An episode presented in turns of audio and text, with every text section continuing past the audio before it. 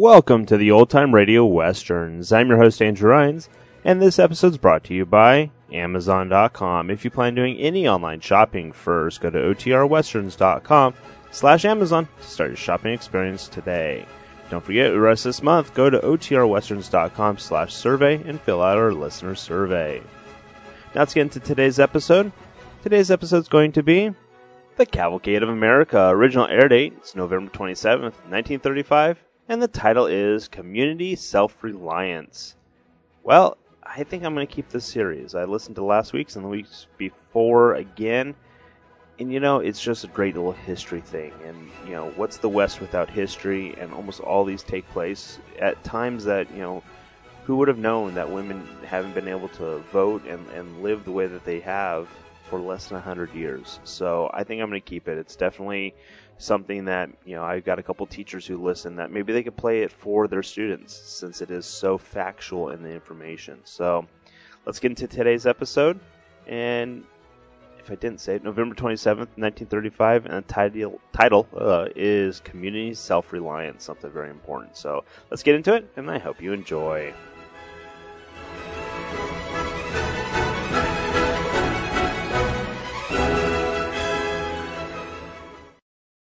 The Cavalcade of America.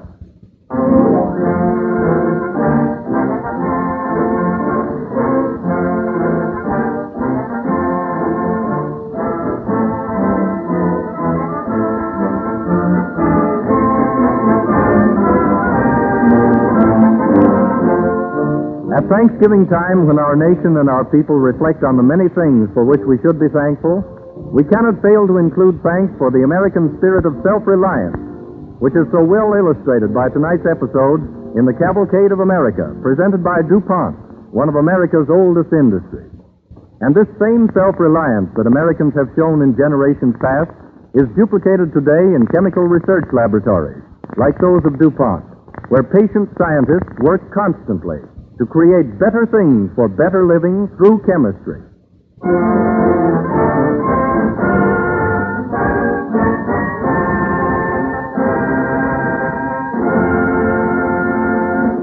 The action of this evening's first episode takes place at sea in the year of 1620 on board the Mayflower as it neared the end of its historic voyage to the New World. Our cavalcade orchestra sets the stage with excerpts from the overture to Wagner's opera, The Flying Dutchman, in which the composer portrayed the stormy voyage of his legendary hero.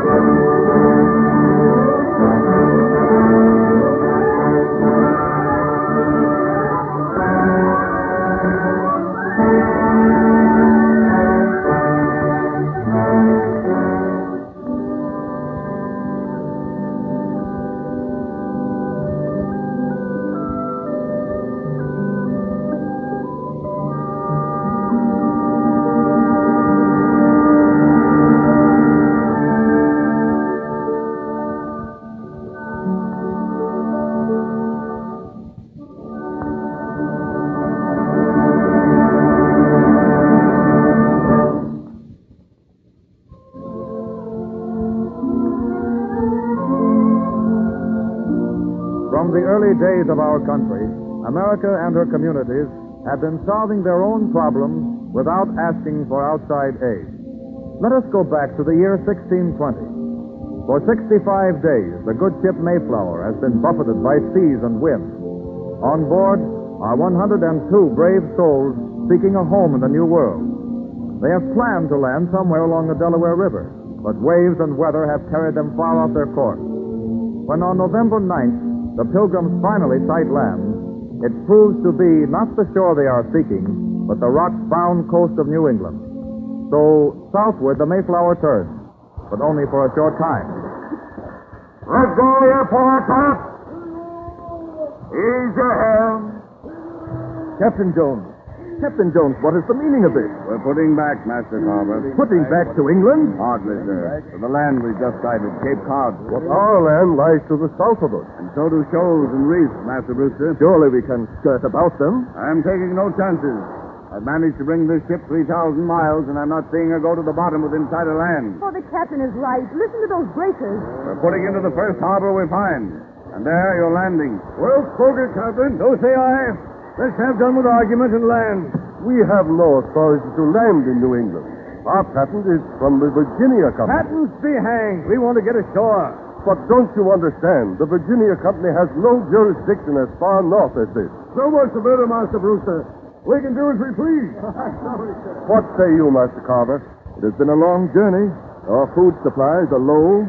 I, I like not landing without authority. But it does seem the only thing to do. Well, who wants authority? Not I. We had our taste of that in England. Freedom, that's what we're after.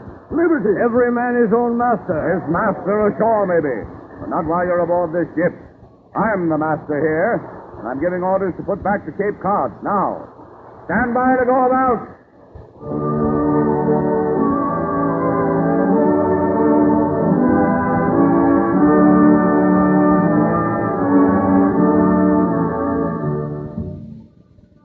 That same day, as the Mayflower slowly beat her way up around Cape Cod, the leaders of the pilgrims gathered in the cabin in sober conclave. Master Carver, I'm worried about some of our company. Did you hear their boastings this morning? How they said they would take advantage of their liberty once we landed? Aye. An unruly lot, these London men. Cut from a different pattern from our Leiden folk. Aye. Give them a free hand, and there'll be naught but trouble in the settlement. Had we only been able to secure a charter from the king, giving us the right to govern ourselves. In a crisis like this, my friends, there's nothing to do but to take matters into our own hands. Uh, my army number's only a dozen men, sirs, but we stand ready to enforce order. Thank you, Captain Standish. If military measures become necessary, we will call upon you. But But 'twas not that I had in mind. A civil government is what we must create. You are right, Master Carver. Let us straightway appoint some of our own number here as a governing body. What governors our little colony has must be chosen by common consent. But our boasting friends on deck will never consent to any rule. Then they will not be permitted to land. We will draw up a covenant, which every man must sign tomorrow before he leaves this ship, agreeing to abide by the common will. In this way only can we be sure of law and order.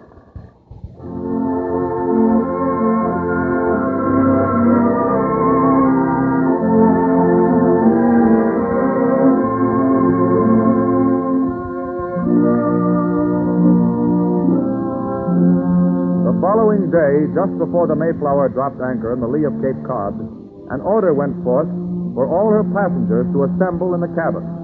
The tiny, stifling room was packed to overflowing as John Carver rose and addressed them. My friends, we find ourselves for the first time in our lives subject to no law, nobody to rely upon but ourselves. It is a strange situation for folk who have lived always under an established order. For this reason, we have drawn up a covenant. I will read it to you.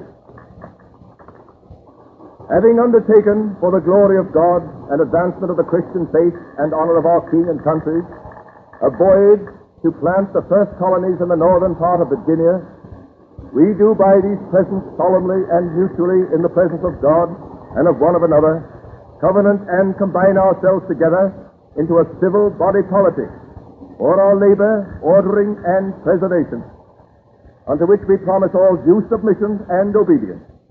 In witness whereof we have hereunder subscribed our names at Cape Cod, the 11th day of November, in the year of the reign of our sovereign Lord King James of England, Anno Domini 1620. Forty-one men we number in our company. Forty-one signatures then are required. What about women? Aye, they're the troublemakers.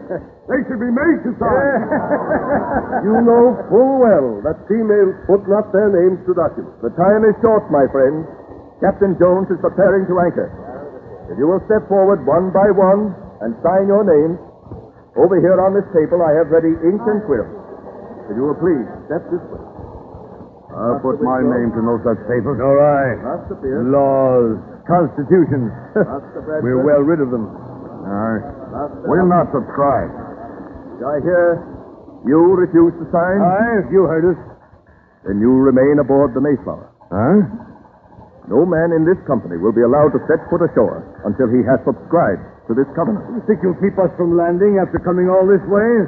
I am sure of it, unless you sign. We thought this was a free country we were coming to, where a man could do as he pleased. No man, my friend, can be a law unto himself. Authority there must be. In England, maybe. In any place where men would live and work together. Make your choice. Sign or remain aboard. It's an outrage. Tis for your own protection. They've answered. They've answered. Come, let's go on deck and view this new world. You who have not yet signed the covenant, stay. What is your decision? Must it be made now? If you wish to land. I'm signing. Good. And you, sir? Well, if there must be laws here, at least we'll have a voice in making them. Where's the quill? Here. And you, sir? Uh, I subscribe. The Mayflower Covenant is complete.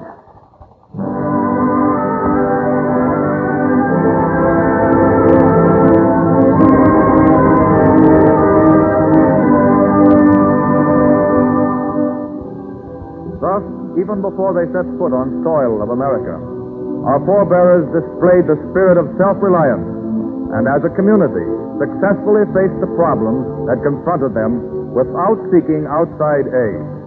And these same brave pioneers, when they established the day of Thanksgiving that we observe tomorrow, left us the priceless heritage of resolution and courage with which we face our own problems.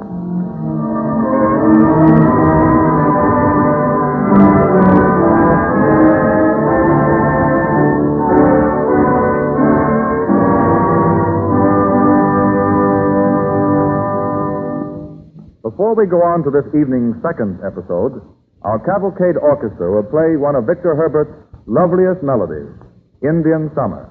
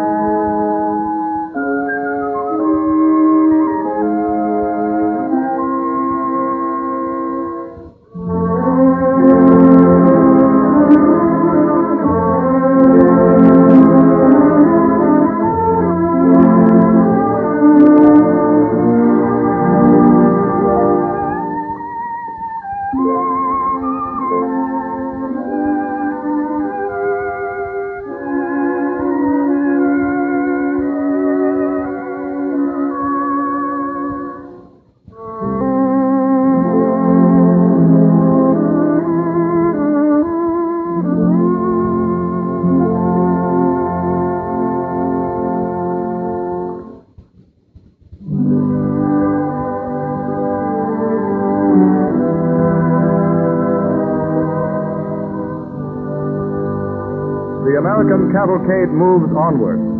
The spirit of resourcefulness still lives in the hearts of our people. They face hardships today with the same courage that helped our forefathers snatch civilization from the wilderness. The years go by until we reach another November. It is in the Winooski Valley in the state of Vermont, November 3rd, 1927. November the 4th, to be exact, for the clock in the kitchen of the Sherburne farmhouse has already passed midnight. In the bedroom off the parlor, John and Jenny Sherburne are lying awake, listening to the downpour outside. John, you awake? I ain't been asleep. Oh, me either. Wonder what time it is. Half past twelve. Last time I got up to look. And if we could only open up the window, Mike, so it wouldn't be so close in here. Open up a window and we'd be soaked. Rain's coming from every which way. Yeah, I thought it'd let up by now. Uh, coming down harder, if anything. Just listen to that. Hmm. Getting colder, too. I hope to goodness this don't turn into snow. It'll be a blizzard if it does. Walloper. But at that, it's almost time for snow. It's only a few weeks till Thanksgiving. Yep. Oh, we got a lot to be thankful for this year, too. Yeah, we ain't done so bad. You see, the farm's paid for itself for the first time since we bought it. And by next year, John, we ought to have some money laid aside. Yeah. I guess I'll get up and take a look outside. It's dark, John. You couldn't see a thing. Oh, lay down and try to go to sleep. I can't sleep. That river making so much noise. Well, you've slept by that river all your life. Uh, never heard a roar like this before, though. I wonder if the cows is all right. Oh, the barn's tight as a drum. Yes, but it's down low there in the holler. John, you don't think... Listen. Listen to that river, Jenny. She's rising. Fast. Well, she rises every year in the spring, and we never... Way up over the high mark for spring. She was over that when we went to bed. I tell you, I'm uneasy about them cows. I Don't know what to do. Bothering with them because the springtime... It... Hmm? The telephone. Gracious, John. Who can be calling anybody at this time of night? Somebody sick, most likely. Well, whose ring is it? Listen. It's a general party ring. Father, answer it quick. Yes, yes, I'm going. Oh, what's out in the dark there, Father? Yes. Hello? Hello? Yes? Yeah? From Barre. Yes? Who is it, John? What's happened? Land of Goshen. That bad, is it? John, All right. Thank you. Gosh, all hemlock. John, what is it? Just what I was afraid of. Only worse. Tell me. Flood.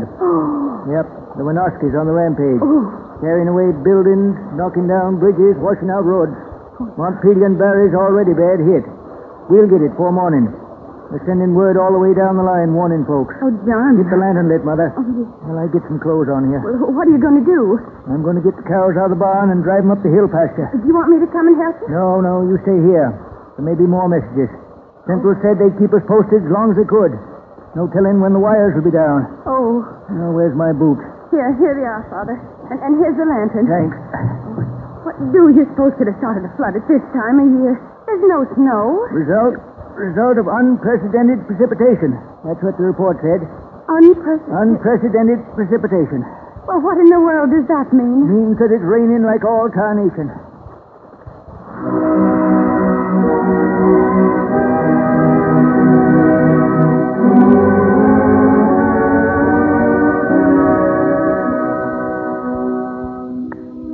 For two days, the waters rise with unabated fury. Houses are carried away. Telephone and telegraph wires are down. Roads are swept away by the angry waters. The worst flood in the history of Vermont. The capital, Montpelier, is cut off from the rest of the state. In the city of Rutland, many miles away, the town clerk is receiving all communications. Anything, any further reports, Jim? The entire town of Ludlow's been abandoned. Every last soul's moved out. Town's underwater. and the casualties? We don't know. Hardest thing in the world to get anything definite from any of those sections that are hard hit with wires down, power off and all. How'd you get this much? Just by luck. By radio. What? Some amateur operator down that way. Just happened to pick it up. Good work. Another batch of telegrams addressed to the governor. I'll take 'em. Mostly offers of help. Everything from airplanes to aspirin. Here's a telegram from Governor Smith in Albany, offering help from the state of New York. Food, clothing. Me see it. Say, I'd like to get this to Governor Weeks himself I could. Montpelier's still cut off. Nothing getting through? Not a thing. They're trying foot messengers now. They may be able to make it. We can't wait to forward messages like this for foot. Well, how else will we? Radio. They can still pick up messages in Montpelier by radio. I'll wire Governor Smith and ask him to broadcast his telegram to Governor Weeks. Take this message to Governor Alfred E. Smith, Executive Mansion, Albany, New York.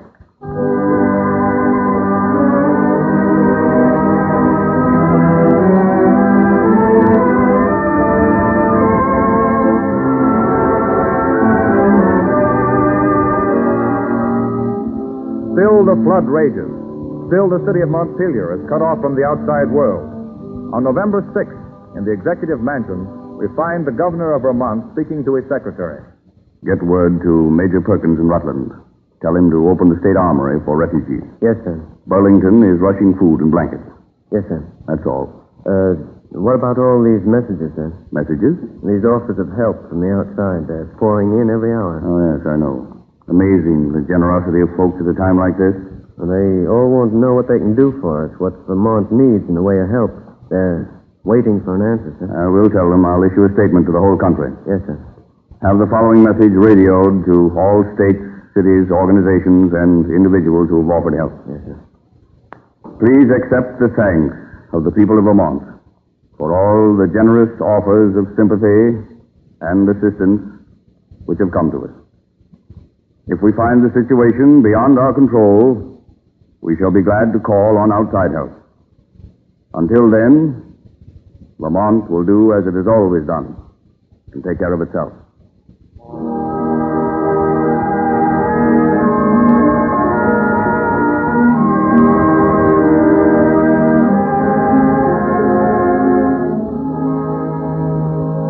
Worst flood in the history of Vermont.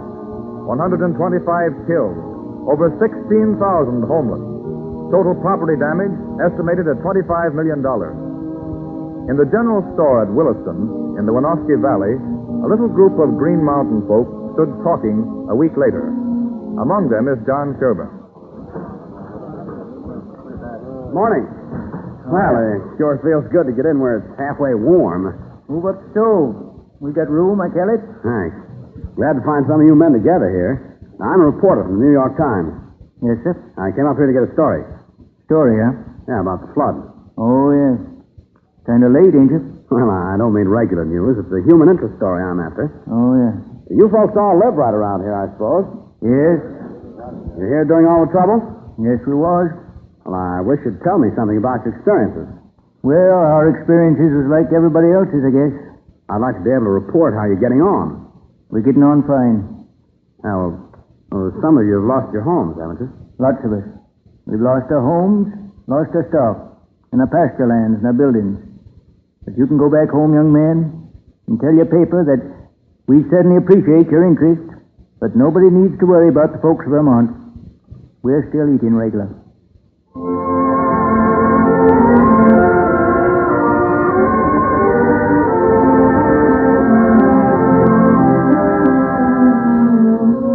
Thursday, November 24th, 1927. All through the devastated regions of Vermont, folks gather for Thanksgiving dinners provided by more fortunate communities. At John Sherburne's farmhouse, a group is assembled around the table. Friends, friends, before we set ourselves down to the turkey and fixings, I'd like to suggest that we pause for just a moment and give thanks to the Lord for, for our blessings. We got a lot to be thankful for, you know, in spite of what's happened. We've got fine medical care for those that's sick or injured. We've got up-to-date scientific knowledge to help us rebuild and get going again. We've got the assurance of financial backing, those of us that need it. The state of Vermont has worked out all that, and we've got friends all over the country wishing us well. Compared with our forefathers who observed that first Thanksgiving, I'd say that, that we was mighty well off. Now let's all join together in, in singing the doxology. All right, Jenny?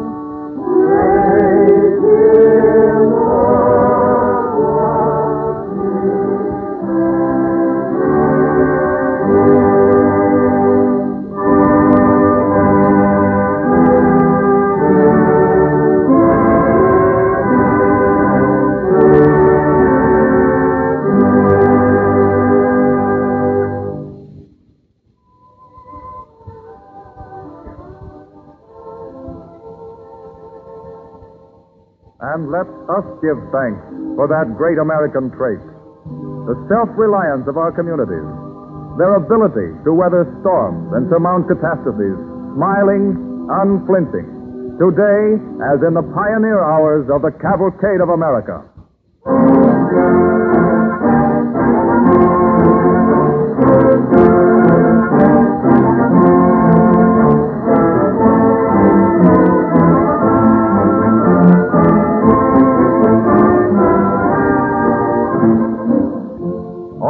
Americans are quick to rebuild after disasters, it doesn't take a catastrophe to create the urge for improvement.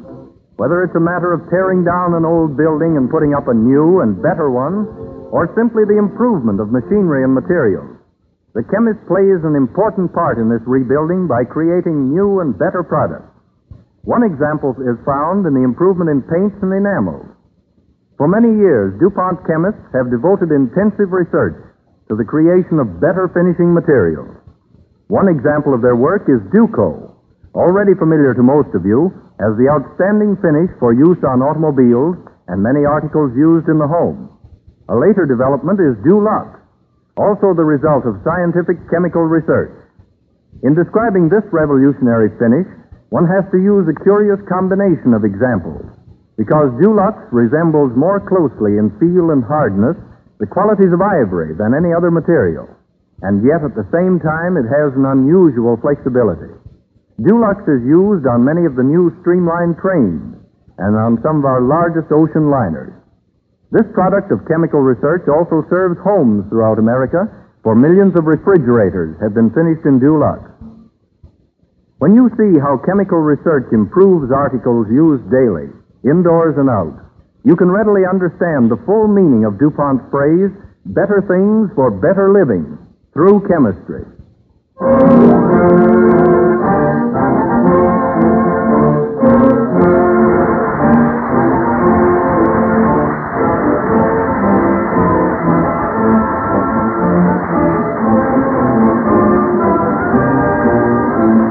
Next Wednesday at this same time, DuPont will again present the Cavalcade of America.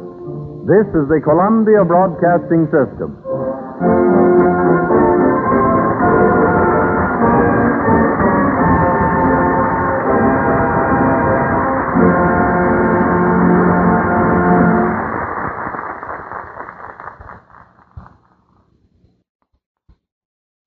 WABC, New York.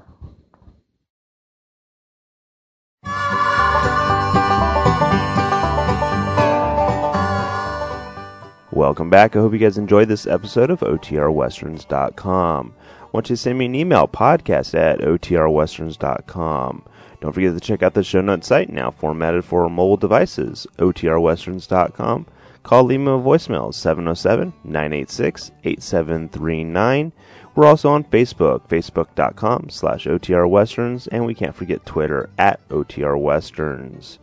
Don't forget to rate this podcast. Just search iTunes for OTR Westerns. You'll find all of our shows within one nice feed and subscribe to each one independently and leave feedback. That helps me out, lets me know what you guys think, and lets others find the podcast a lot easier. This podcast is copyright 2012 under the attribution non-commercial share alike copyright. For more information, go to otrwesterns.com slash copyright. That's it. Have a great day. Again, thanks for listening and I hope you enjoyed.